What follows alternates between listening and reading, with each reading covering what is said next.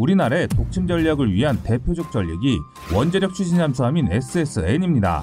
2017년부터 우리 한국 정부는 도널드 트럼프 미국 대통령을 만나 한국의 원잠 보유에 대한 양해를 받아냈습니다. 당초 한국의 계획은 미국의 원잠을 살 계획이었는데 미국이 핵잠은 전략물자라 해외 판매가 안 된다고 답했는데요. 그래서 한국은 일부 해외 기술을 들여와 자체 건조하는 방향으로 바꾸면서 현재 비닉 사업으로 진행 중입니다. 또한 한국형 원자면 재래식 탄도를 단 잠수함 발사 탄도미사일인 SLBM을 탑재할 계획인데요. 중국이나 일본 가까운 바닷속에서 대기하다 유사시 명령을 받으면 이들 미사일로 한 방을 날린다는 계획입니다. 또 지상 발사 미사일과 참수부대가 독침 전력으로 꼽히고 있습니다. 육군이 주변국 견제에 기여할 실질적인 전력은 이 둘뿐입니다. 한편 육군 미사일 사령부는 사거리 800km의 탄도미사일 현무 2C와 1500km의 순항미사일 현무 3C를 보유하고 있는데요.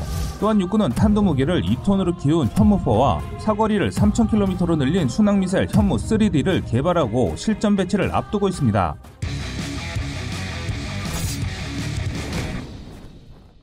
또한 우리 한국은 미사일의 사거리와 파괴력만 높인 것이 아니라 pull-up 기동이라고 하는 기술까지 자체 개발하고 있는 상황입니다.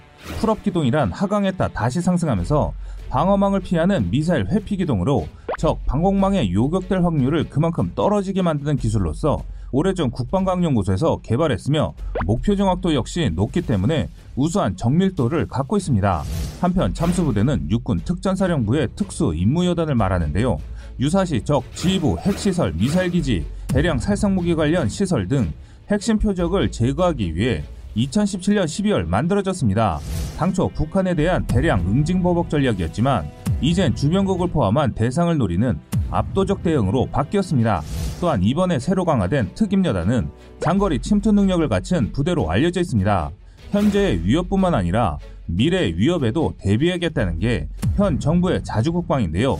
한편 우리는 북한보다 월등한 미사일 전력을 보유하고 있습니다. 물론 북한의 핵보유 시설을 포함한다면 이야기가 다를 수 있으나 핵이란 게 그렇게 함부로 쓸 수 있는 무기도 아닐 뿐더러 핵은 억지 수단이며 최후의 수단에 불과하기 때문에 전쟁의 승리를 위해 선빵이나 날리는 그런 화력전에 사용되는 무기는 아닙니다.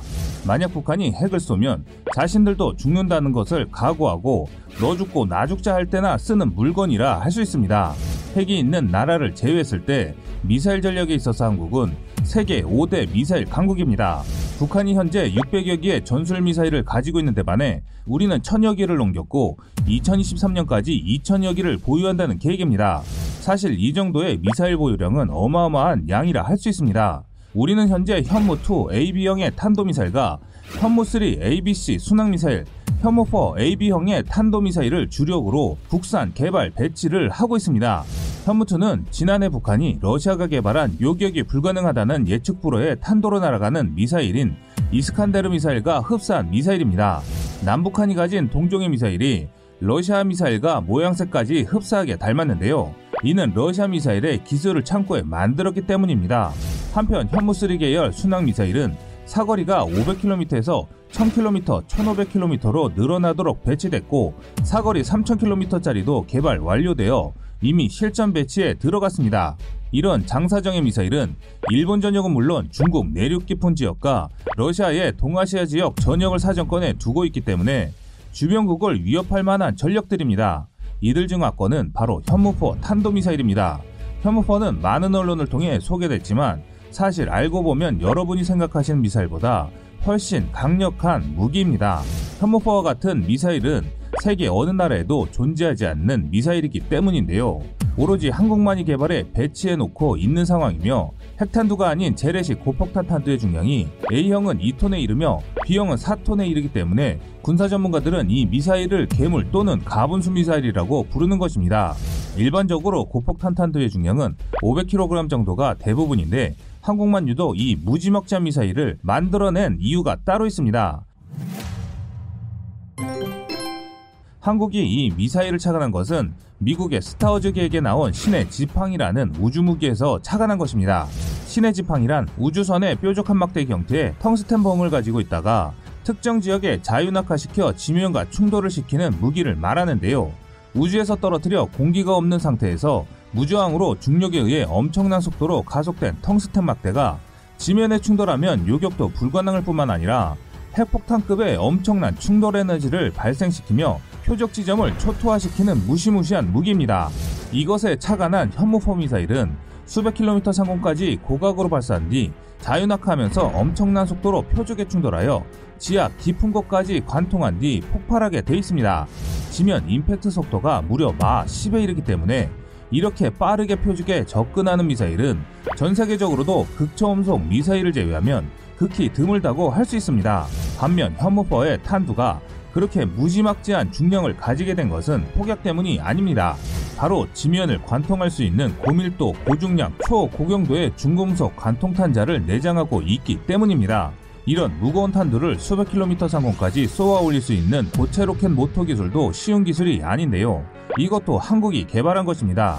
또한 현무 4A형은 2톤의 탄두로 지하 180m까지 파괴 가능하고 콘크리트의 경우 24m까지 관통해 들어가는 위력을 자랑합니다. 그런데 4톤 탄두를 가진 B형은 이보다 더 위력적입니다. 전문가들의 계산에 따르면 지하 300m까지 뚫고 들어갈 수 있는 위력으로 이는 핵폭탄보다 지하 더 깊은 곳을 직접 파괴할 수 있는 위력이라고 전하고 있습니다.